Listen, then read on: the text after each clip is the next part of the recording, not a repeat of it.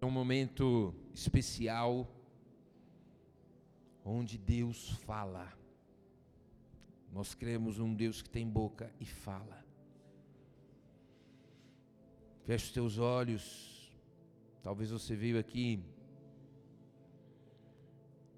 a convite de alguém, mas eu quero te dizer que o Senhor preparou essa noite para você, Ele quer falar o teu coração, amém?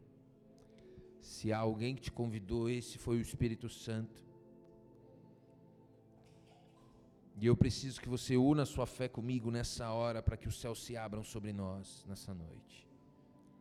Pai Santo, em nome de Jesus Cristo, teu Filho amado, nós nos rendemos aos teus pés nessa noite, para ouvir e aprender contigo, que é manso e humilde de coração. Nós precisamos, Senhor, do alimento da nossa alma, que é a tua palavra. Por isso eu peço em nome de Jesus Cristo, Espírito Santo, vem abrir os nossos ouvidos.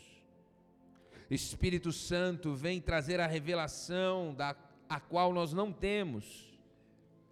Espírito Santo, vem vem nos tocar de maneira poderosa nessa noite. Que a tua palavra seja viva e eficaz e que nós possamos ser fortalecidos, iluminados, que nós possamos ser, ó Deus, cheios da tua presença nessa noite. Abre o céu sobre nós, dá ordem aos teus anjos ao nosso respeito, e que o nome de Jesus seja glorificado. O Senhor coloque nos nossos corações fé para que possamos crer na tua palavra. Que o Senhor nos ajude a reter aquilo que o Senhor vai nos dizer. Em nome de Jesus. Eu também oro, papai, para que o Senhor me ajude para que o Senhor me ajude a compartilhar a tua palavra nessa noite, e eu também te peço que o Senhor me dê a graça de participar de tudo aquilo que o Senhor vai fazer. Eu também preciso da tua palavra. Em nome de Jesus Cristo, é assim que nós oramos e te agradecemos desde já. Pedimos, ó Pai, que em nome de Jesus, enquanto a palavra é liberada, o Senhor venha tenha total liberdade em nosso meio para fazer e realizar a sua vontade. Em nome de Jesus, é assim que nós oramos, te agradecemos, em nome de Jesus. Amém e amém. Dá uma salva de palmas ao Senhor.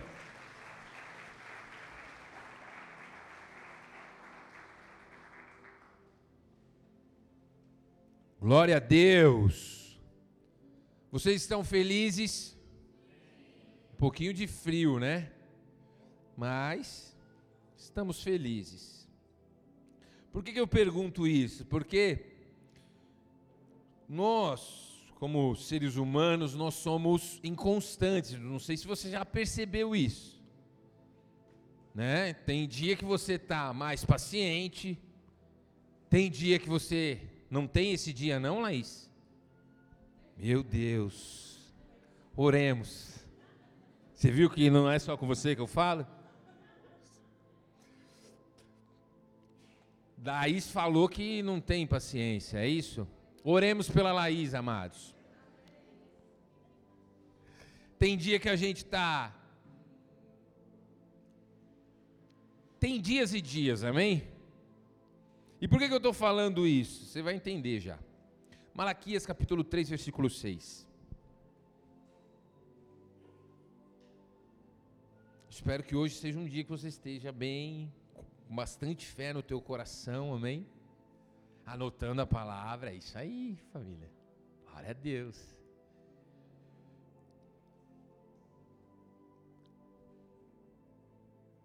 Deus fala ao profeta, porque eu sou o Senhor, não mudo. Por isso vocês, filhos de Jacó, não foram destruídos.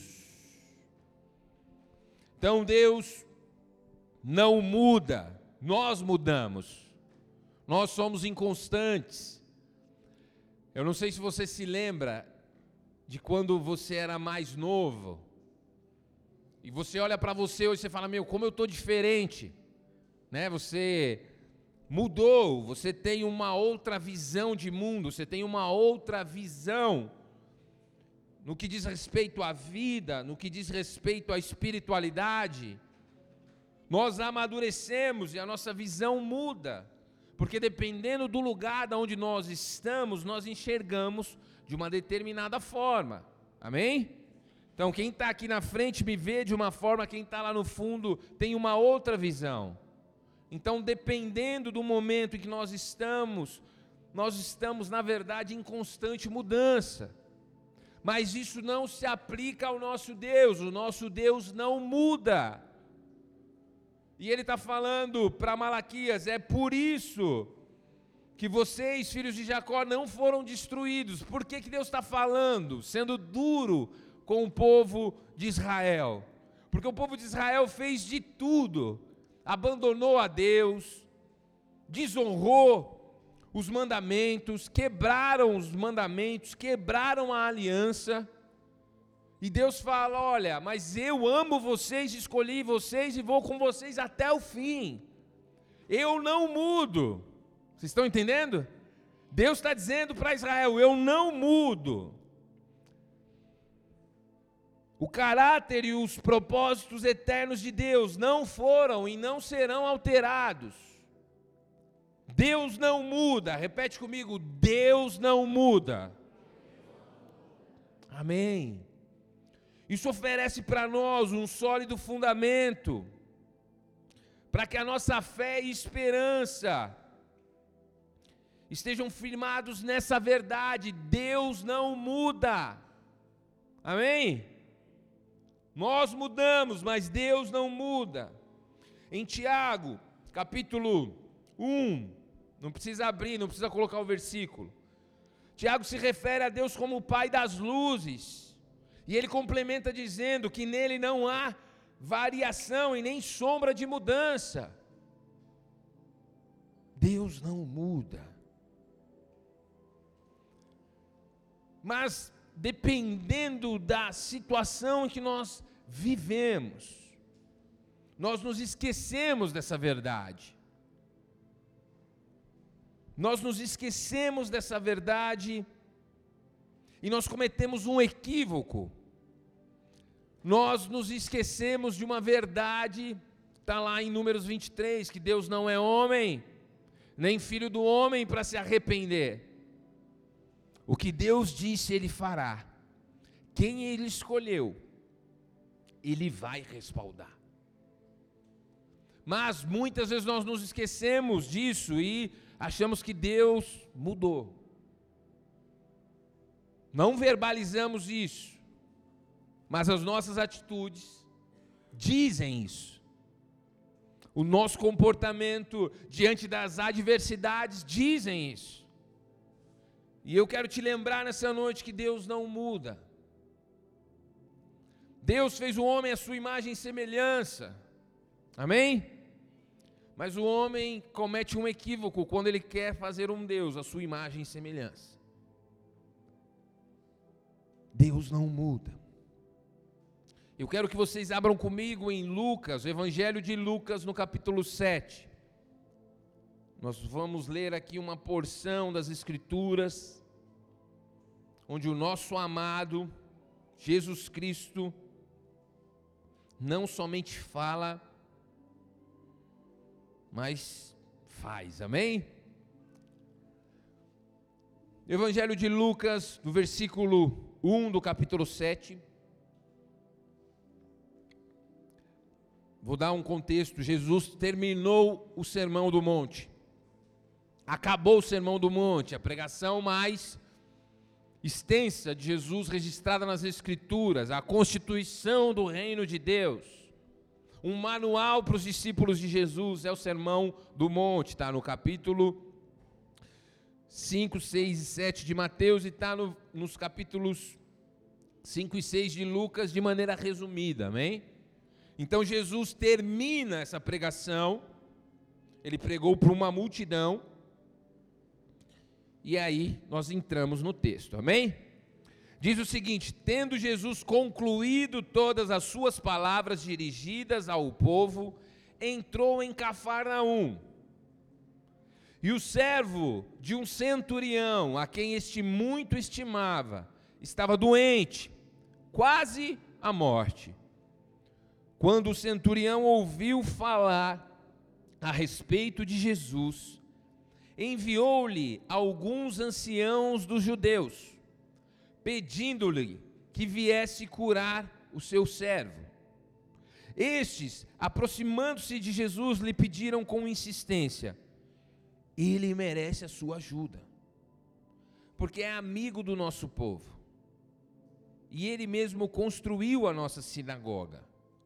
Então Jesus foi com eles.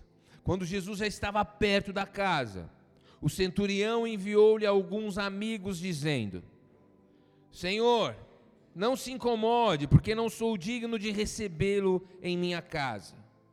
Versículo 7: Por isso, não me julguei digno de ir falar pessoalmente com o Senhor. Porém, diga uma palavra, e o meu servo será curado.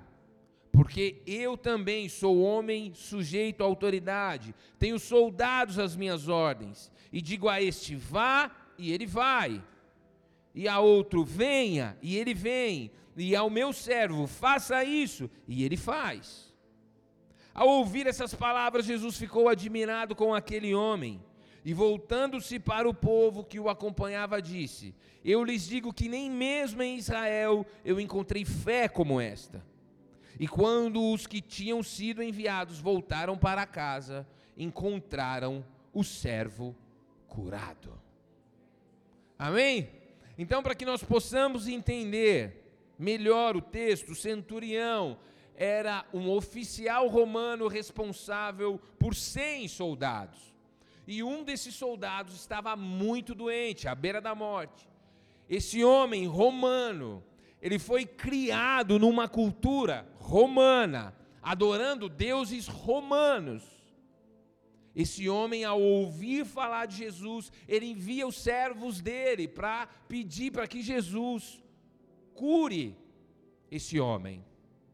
Nos chama a atenção como um homem que não teve contato com a lei de Moisés, com a história de Israel, com tudo aquilo que Deus já estava fazendo por meio do povo de Abraão, teve um discernimento espiritual tão, tão sensível.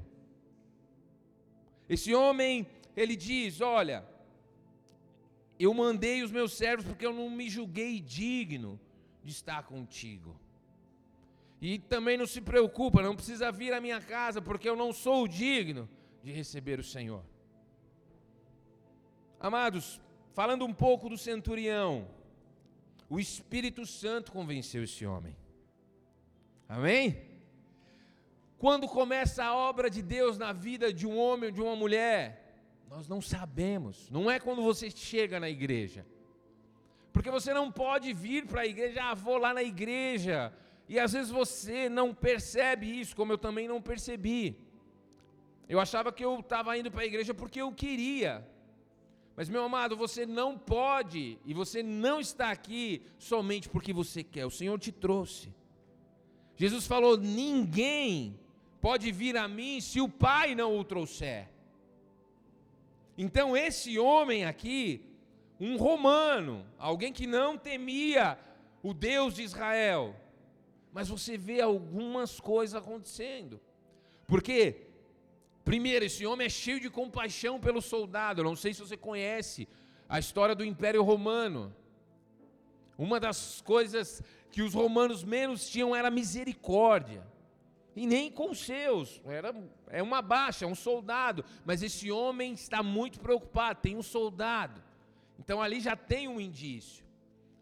E aí fala que os anciãos dos judeus chega para Jesus e fala assim: Jesus, esse centurião, embora. Por quê? O judeu odiava o romano.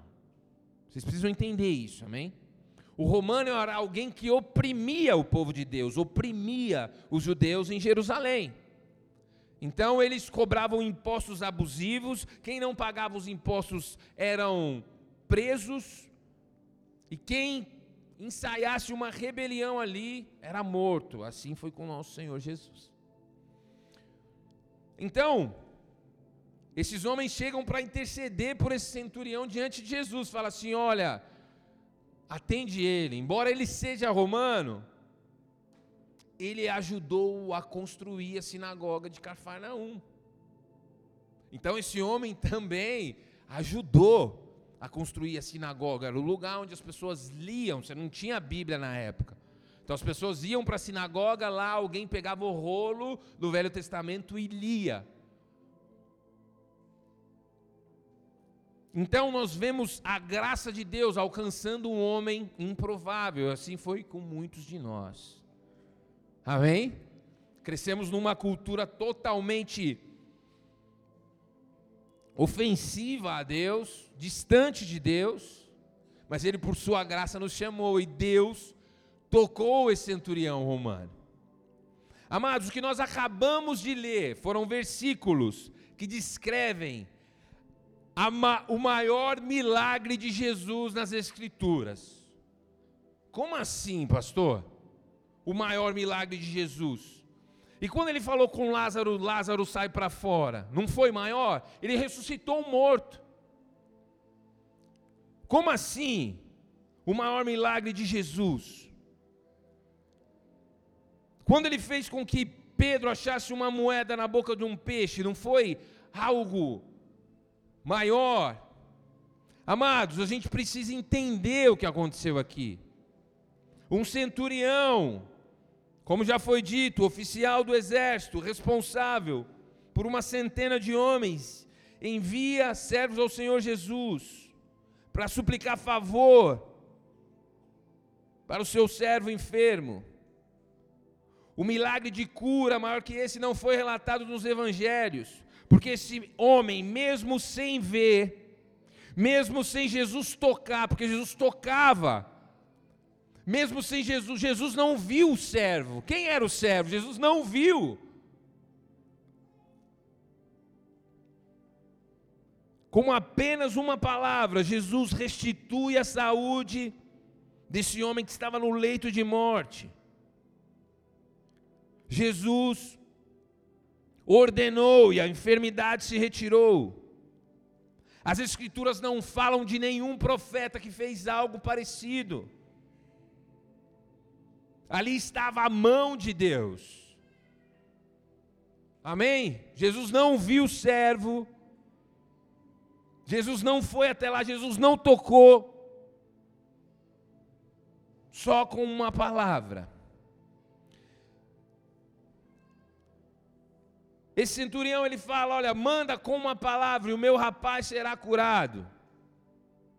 O meu servo será curado.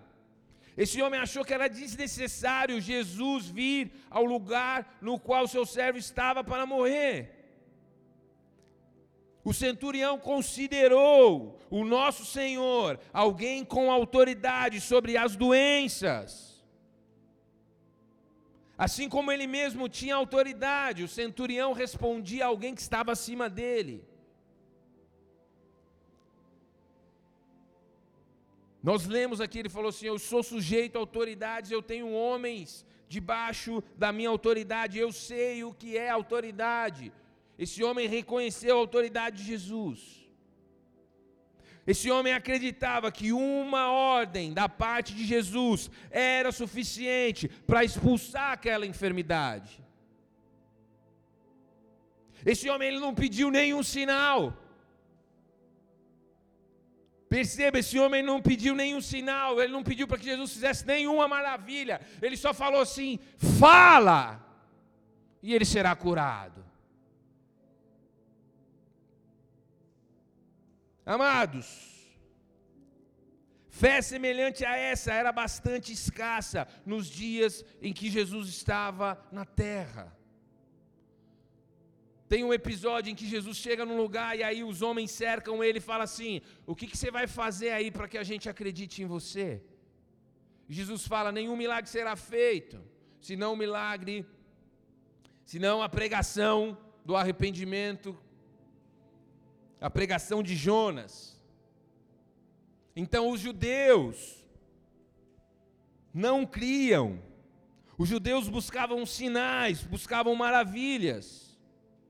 Esse homem, pelo contrário, declarou a sua confiança no fato de que Jesus é o Todo-Poderoso, Senhor e Rei, e de que as enfermidades e qualquer outra mazela poderia sair com uma ordem da boca dele. Assim como os servos dele eram obedientes, ele falasse assim: Olha, eu preciso que vocês estejam em tal lugar em tantos minutos. Ele não se explicava, ele só pedia e a coisa acontecia.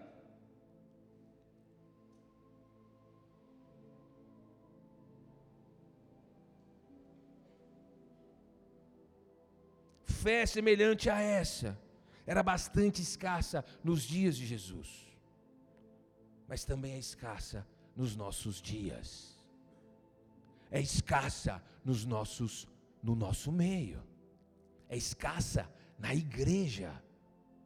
Muitas vezes nós queremos ver sinais, do contrário, não creremos. Amados, nós precisamos olhar para a fé desse homem e ser provocados nessa noite. Hoje é noite de nós reconhecermos que muitas vezes a necessidade, o lugar da onde nós estamos, faz com que nós vejamos Deus de forma diferente. Então, se você, vou te dar um exemplo para que você entenda. Se você está enfermo, você crê que Jesus é poderoso para te curar, amém? Mas porque você está nessa condição. Mas de repente tem um problema financeiro na tua casa, na tua família, você não tem a mesma fé. Mas Ele é poderoso para fazer infinitamente mais. Ele não muda. Ele continua provendo para os seus. Ele continua fazendo. Ele é o mesmo ontem, hoje, eternamente. Nós falamos isso, mas temos dificuldade de andar nessa verdade. Amados, o que eu quero te dizer nessa noite. Essa é uma noite profética, amém? O apóstolo Pedro, ele andou sobre as águas porque saiu palavra da boca de Jesus. Quando nós lemos lá Pedro fala assim: Me deixa ir até você, se você é o Cristo mesmo, deixa eu andar sobre as águas. Jesus falou: Venha. Quando Jesus falou: Venha, Pedro respondeu: Por causa da tua palavra, por causa disso que você disse, eu vou sair do barco. E ele foi o único, querido. Muita gente, eu acho que de maneira equivocada, muitas vezes fala: não, Pedro era isso. Não conheceu Pedro. Como é que você sabe que Pedro era isso? Pedro é um exemplo, amados. Um homem que errou, mas que amava o Senhor. Um homem que foi tremendamente usado por Deus. E foi o único que andou sobre as águas. Ninguém mais teve esse privilégio. Mas por que que Pedro andou sobre as águas? Porque ele andou naquilo que saiu da boca de Jesus. Não adianta eu crer só que Deus é o mesmo ontem, hoje, eternamente, e eu não andar em cima, é onde eu firmo os meus pés, a palavra de Deus. Amém? Vocês estão me entendendo?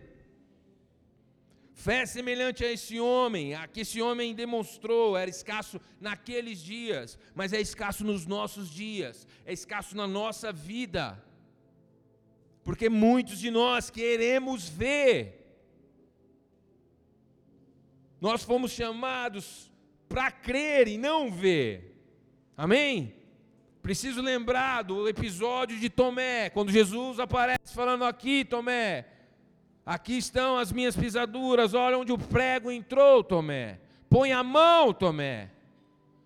Aí Tomé põe e fala: ah, Senhor Deus, Senhor meu e Deus meu. E Jesus fala para Tomé: Tomé, porque você viu, você está crendo. É, o que Jesus estava falando, Tomé, agora é fácil crer, porque você está vendo. Mas Jesus, ele põe uma vírgula, ele fala assim: mais felizes. Repete comigo, mais felizes. Ele diz: mais felizes são aqueles que não viram e vão crer em todas as minhas palavras. Porque a fé é a certeza do que não vemos e a convicção do que esperamos, mas nós somos muito visuais. Nós queremos apalpar, nós queremos ver. E isso parte muito da nossa falta de confiança em Deus. Vai fazer mesmo? Então me mostra. Tem muito cristão que ama Jesus, que precisa subir degraus de fé nessa noite. Eu converso com alguns que são uma bênção, vocês vão muito mais longe que nós. Mas para isso acontecer, vocês precisam subir degraus de fé. Quantas pessoas que eu converso falam aí, pastor, eu fui pedir um sinal para Deus. A pessoa ela vive pedindo sinal para Deus. O maior sinal que Deus te deu foi as Escrituras. Eu lembro que uma vez eu falei: Deus, me dá um sinal. Se esse ano vai ser diferente mesmo, me dá um sinal. Quando eu fechei os olhos, eu vi uma cruz ensanguentada. E Deus falou comigo: Eis o sinal, filha. Meu filho morreu, ressuscitou e voltará. Eis o sinal. O sinal de tudo que você precisa. Em vários momentos da vida você vai precisar de um sinal, de uma resposta. Olha para esse sinal. Não estou falando que é pecado pedir sinal, amém? Mas se tudo aquilo que você vai fazer, você pede um sinal, ah Deus, se o sinal, se o semáforo abrir agora, é que é a sua vontade. Muitas vezes nós queremos um sinal, nós manipulamos para que a nossa vontade seja feita. Meu, foi um sinal de Deus. Eu queria comer cachorro quente e a irmã chegou, orou por mim e falou assim: Ó, tô vendo uma salsicha. Aí o cara fala: Não, é Deus. Gente, qual que é a vontade de Deus para nós? A nossa vontade tem e vai se submeter a dele. A gente só escolhe se vai ser mais difícil ou mais fácil. Se a gente vai ter que apanhar muito, sofrer demais ou sofrer um pouco.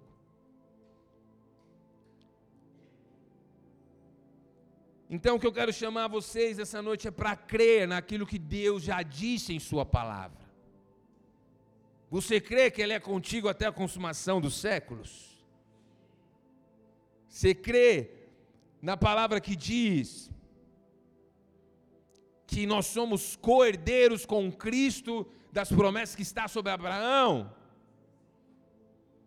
Então vamos ver na semana. Vamos ver na hora que a dificuldade vier. Uma das coisas que Jesus tem falado conosco é que quando Pedro foi falar com Jesus, ó oh, Jesus, se lembra aí, hein? Deixei a pescaria, deixei a mulher, deixei tudo por você. O que, que Pedro está falando? Ó, vê o meu lado aí. E aí Jesus fala: não há nada, olha o que Jesus fala. Não há nada que vocês tenham deixado por causa de mim e do Evangelho, que vocês não vão receber 30, 60 e 100 vezes mais. Nessa vida e no porvir. Quem falou isso? Nós precisamos crer. Me falta tempo para falar de todas as palavras registradas nas Escrituras que saiu da boca dele. Mas nós queremos que um anjo apareça, nós queremos e se Deus quiser, Ele pode fazer. Mas normalmente, não é assim que ele faz.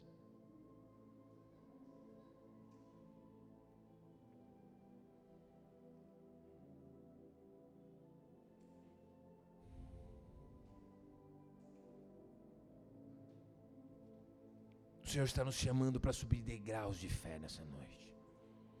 Ah, eu creio, eu creio. Gente, primeira coisa que você precisa colocar, depositar toda a fé do seu coração, é nas Escrituras. O que, que Jesus disse sobre você? O que, que Jesus disse sobre a sua família? O que Jesus disse sobre os seus planos? É a primeira coisa. Eu sei que há algumas situações que são específicas. Por exemplo, você recebeu uma oportunidade de emprego e você está numa empresa, vou ou não vou? As escrituras não estão tá lá falando, se você receber uma oportunidade, vá. Não está. Mas tem muita coisa lá que já está claro, e você está perguntando para Deus porque você não crê. Porque nós temos dificuldades. Nós crescemos numa cultura religiosa onde eu acredito somente se eu ver e se eu tocar.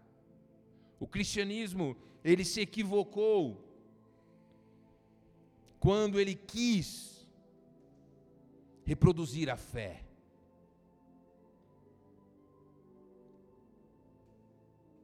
Tem pessoas que falam: olha, eu tenho uma imagem na minha casa, mas é porque me ajuda a crer, porque sua fé é pequena.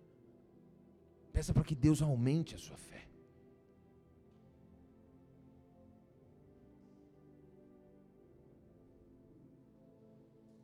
Porque a nossa fé, ela precisa aumentar. Se você quer viver os planos de Deus para a sua vida, os propósitos do Pai, vai exigir fé. E fé. Ah, como assim, pastor? O senhor está dizendo que fé é a certeza daquilo que eu não vejo? Não.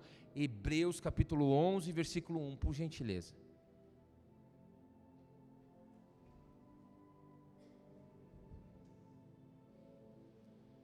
A fé é a certeza de coisas que se esperam e a convicção de fatos que não se veem. O apóstolo Paulo, num dado momento, ele fala: se, se alguém crê naquilo que está vendo, aquilo que você está vendo, você não precisa de fé. Eu preciso de fé para crer que tem um homem chamado Ale, que é cheio do Espírito Santo. Não, estou vendo ele aqui, ó. Não preciso de fé para isso. E o justo, aquele que foi chamado por Deus, foi chamado para andar pela fé. Amém, amados? Falando do centurião, terminei aqui. A questão do centurião, nós precisamos crer no que Jesus disse. Pastor, e o que Jesus disse? Pegue a sua Bíblia. Ele fala do começo ao fim dela. Amém? Ah, mas ele não está no Velho Testamento. Todos os homens do Velho Testamento apontam para um homem maior que eles, que é Jesus. Moisés está apontando para Jesus, Josué está apontando para Jesus, Abraão está apontando para Jesus, Davi está apontando para Jesus. Os profetas apontam para Jesus. Mas esses homens queriam ver sinais, o maior sinal estava na frente deles. Ei, eu sou o sinal. Ei, Deus veio na terra, Deus pisou na terra, veio habitar entre os homens. A profecia se cumpriu, eu estou aqui. Em um dado momento eu vou, mas eu também voltarei. Não devemos ficar surpresos diante do fato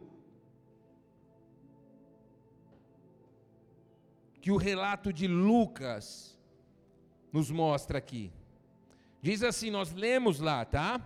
Nos versículos de 1 a 10 do capítulo 7 de Lucas.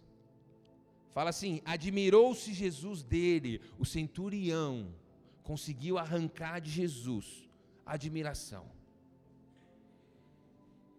Admirou-se Jesus dele, voltando-se para o povo que o acompanhava, disse: Afirmo-vos que nem mesmo em Israel achei fé como esta.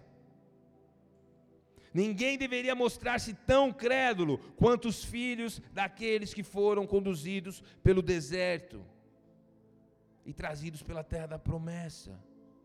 Os judeus deviam crer, ei, vocês são o povo cujo qual Deus abriu o mar para que vocês passassem. Vocês são o povo que sofreu perseguições, que foram para o exílio. Vocês são o povo que durante a guerra Deus fez com que o sol parasse, para que vocês pudessem vencer a guerra. Vocês são o povo que, quando tocaram a trombeta, as muralhas caíram. Vocês são um povo cujo um homem chamado Gideão venceu uma guerra com tocha de fogo. Meu irmão, quem, quem vence a guerra com tocha de fogo? Aproximadamente 70 mil homens se juntaram a Gideão. Deus falou: tem muita gente aí. Aí depois diminuiu para aproximadamente ali 5 mil homens. Deus falou: ainda tem muita gente aí. Deus levanta 300 homens. Ele fala: e agora? Agora imagina, estamos no campo de batalha. E agora, Gideão? Você é o chefe aqui.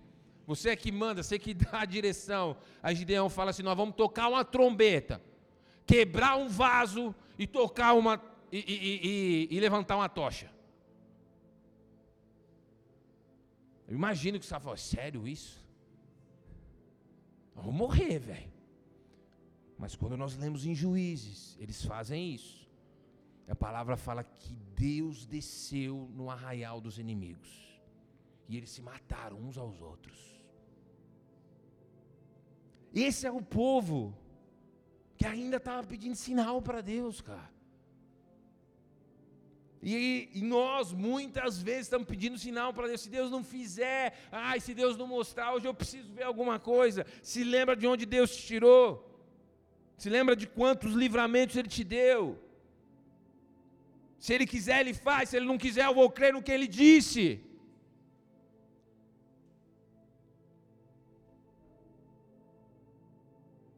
Jesus ele disse: os últimos serão os primeiros. É por isso. Isso serve de alerta para nós, igreja. Porque os primeiros foram os judeus. Vocês viram tanta coisa, mas vocês terminaram como? Não acreditando em quem eu sou. Assim pode acontecer conosco na igreja. Eu tenho 10, 5, 20 anos de igreja. E a sua fé vai diminuindo. Você vai mudando, Deus não muda, mas você vai mudando. Quando você chegou na igreja, você orava com convicção, com fé naquele que ouvia a sua oração. Mas o tempo vai passando, você deixa de orar por determinadas coisas, você começa a aceitar algumas coisas. Mas é porque Deus não faz mais? Será que Deus não cura mais? Será que Deus não? É porque você não ora mais, Deus não muda.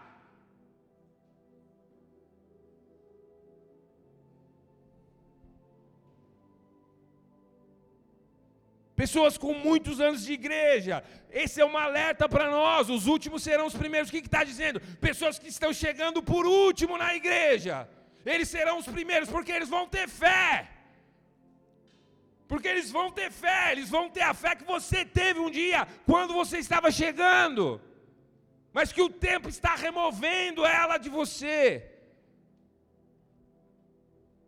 Os últimos serão os primeiros. Jesus falou que naquele grande dia muitos ficarão surpreendidos. Como os judeus. Como assim um homem que nem é da descendência de Abraão, um homem que é romano, viveu um milagre tão grandioso com Deus? Como assim um homem que é romano recebe um elogio da boca do nosso Senhor? O que Jesus está falando, queridos, é que a fé desse homem era maior do que a de Pedro. Ele falou: nem em Israel eu vi uma fé dessa. Jesus está falando: olha, isso é fé. Eu falei e ele acredita. João, Tiago, não tem uma fé dessa.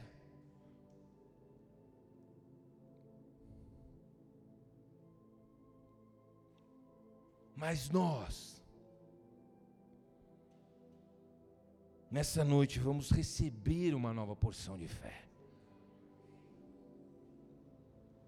O que chama atenção aqui é que esse homem reconhece a autoridade máxima que é Jesus Cristo.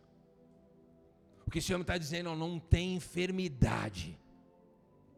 Não tem enfermidade que não saia se o Senhor abrir a boca não tem espírito de enfermidade que permaneça se sair uma ordem dos teus lábios. Amados, em Colossenses capítulo 1 fala que Jesus, Ele é o cabeça de todo principado e potestade. Principados e potestades são hierarquias, grandes hierarquias espirituais de demônios.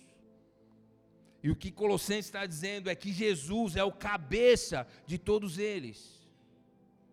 Jesus é o cabeça de todo principado e potestade. É esse Jesus, é em nome dele que você ora. Então, se você crê nisso, você não vai mais orar, Pai, em nome de Jesus, se eu quiser, cura aí. Seja curado em nome de Jesus. Ou seja, não há problemas, não há situações que resistam à palavra de Jesus. O que que ele disse para você? O que que as escrituras dizem sobre ele? É nisso que você deve andar. É nessa verdade que você vai se apegar. Os últimos serão os primeiros. É aqueles que creem de todo o coração. Aqueles que têm uma fé parecida com a de uma criança. Você fala para uma criança: olha, você fala, conta qualquer história para uma criança, ela acredita, dependendo da criança. Né? Tem criança grande já que já não. Mas eu lembro que uma vez pequeno, eu assisti um jogo da Champions League. Eu falei, falei por falar. Falei, ó, um dia nós vamos estar tá aí assistindo um jogo. No, no Bernabeu, Santiago Bernabeu. E falei. Aí passou-se os meses. Meu filho falou assim, estava conversando com alguém e falou assim: eu vou lá para Espanha assistir um jogo. Meu pai falou.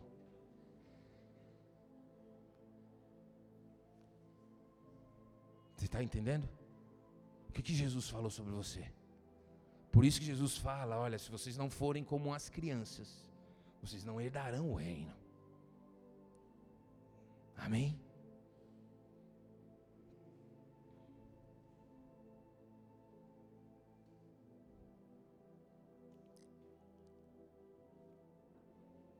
Hoje é noite de cura, de enfermidades, mas também é noite de libertação. Por quê? Porque se o Filho vos libertar, você será verdadeiramente livre. João capítulo 8, é o que Jesus disse. Hoje é noite de restauração de casamentos. Hoje Deus quer curar suas emoções. Mas como assim, pastor? Nós cantamos isso. E a Rafa, o Deus que cura. Deus, ele se apresenta para Israel, ele fala assim, ó, eu sou o Deus que te cura. Deus está falando para nós nessa noite, eu sou o Deus que te cura.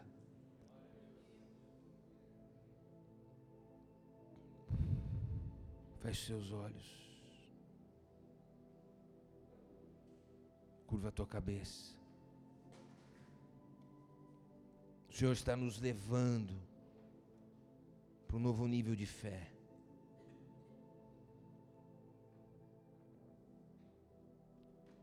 A matéria-prima do milagre é a fé. A matéria-prima do sobrenatural é a fé.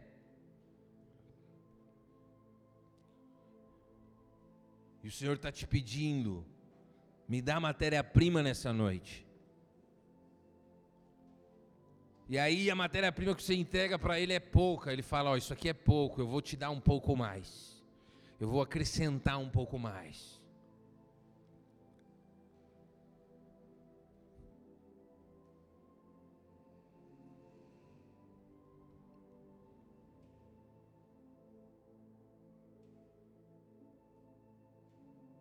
Jesus ele é o cabeça sobre todo principado e potestade. Jesus tem toda a autoridade sobre toda e qualquer enfermidade.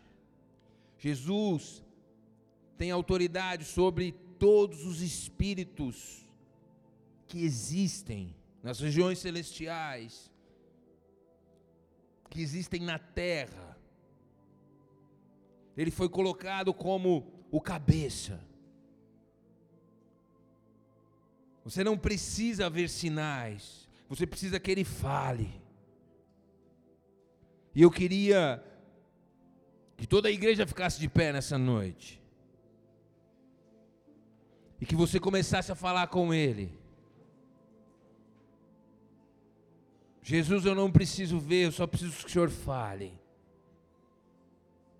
Se o Senhor falar essa situação, ela vai se dissolver. Jesus, eu preciso te ouvir. Eu preciso crer na tua palavra. Tem uma pessoa aqui preocupada com o seu relacionamento.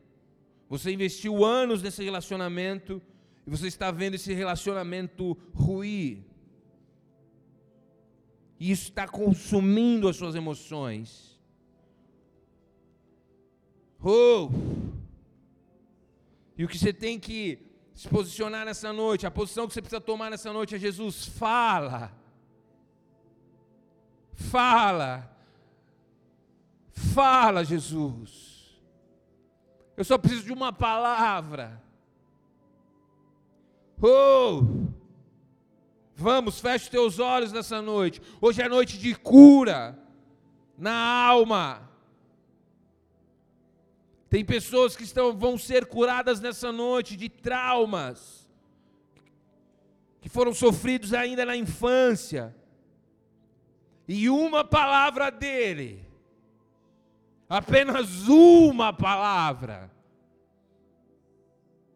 faz com que aquilo que te assola há anos saia.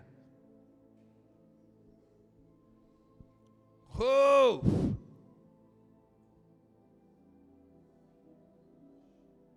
Feche os teus olhos. É com Ele que você vai ter nessa noite. O centurião, ele foi humilde. Falou: Não sou digno de estar na Sua presença, nenhum de nós somos dignos de estar na presença dEle, mas pelo sangue de Jesus, nós nos tornamos dignos, pelo sacrifício na cruz, pelo sangue que escorreu no madeiro, nós temos acesso a Ele, faça uso desse acesso nessa noite. Jesus, se o Senhor falar, a minha filha ficará curada. Jesus, se o Senhor falar, o meu casamento será restaurado. Eu não preciso ver sinais, eu não preciso ver prodígios, eu não preciso ver maravilhas. Assim como Pedro andou sobre a tua palavra, nós queremos andar sobre a tua palavra nessa noite.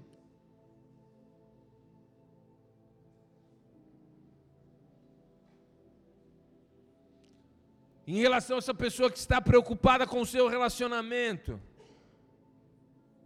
a palavra de Deus já diz sobre o seu relacionamento.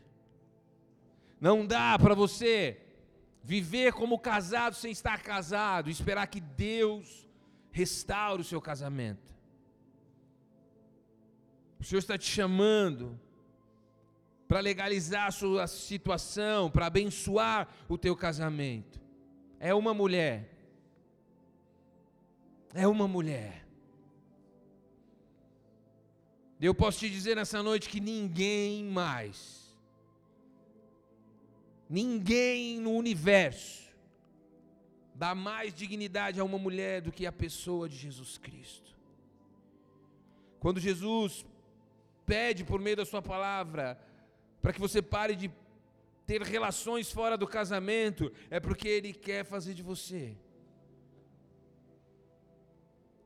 não só um pedaço de carne, Ele não quer, Ele não te vê somente como um corpo, Ele te chama de filha. Ele te chama de menina dos olhos. Jesus quer restaurar sua suas emoções, mulher. Essa mulher que está preocupada com o relacionamento, seu relacionamento não está de acordo com as Escrituras. E que o Senhor está te chamando nessa noite é fala, vem. Esse é um movimento que você precisa fazer. Há uma jovem aqui nessa noite, que você foi abusada na infância, e Jesus vai falar com você nessa noite. Ele vai te curar. Oh, ele vai arrancar, como se fosse com a mão, das tuas emoções, o trauma que essa maldição trouxe para a tua vida. Quando Jesus fala, maldições são quebradas.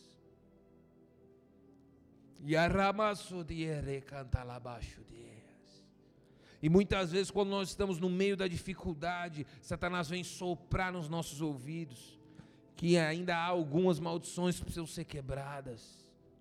O Senhor está te dizendo que sobre você está uma bênção, está sobre eles. Na cruz do Calvário, Ele levou sobre si todas as nossas maldições.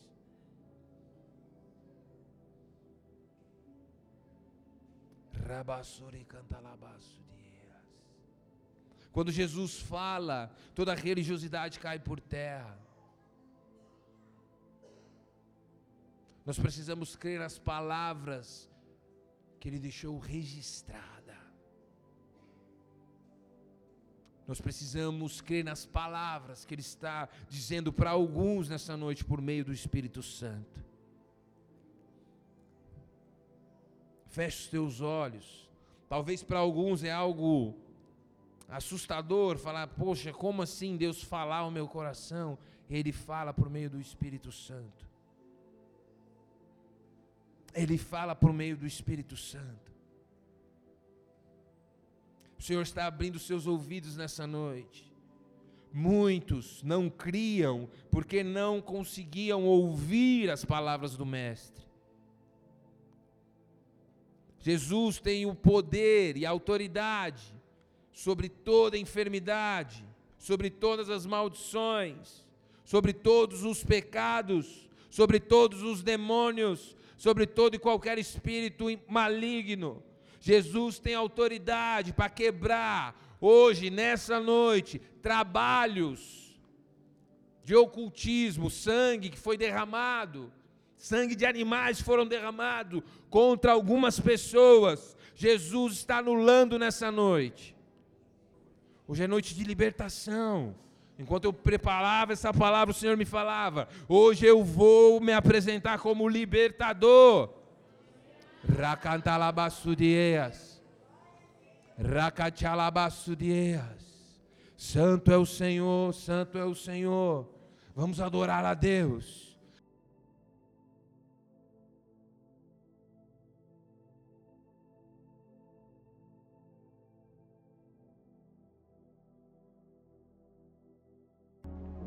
Nós somos a Igreja Bola de Neve Capão Redondo. E se essa mensagem te abençoou, nos ajude a espalhar as boas novas de Jesus Cristo, compartilhando o link dessa mensagem com o máximo de pessoas possíveis e nas suas redes sociais. Também te convidamos para os nossos cultos presenciais, que acontecem aos domingos às 19 horas e às quintas-feiras às 20 horas. Esperamos por você. Que Deus o abençoe.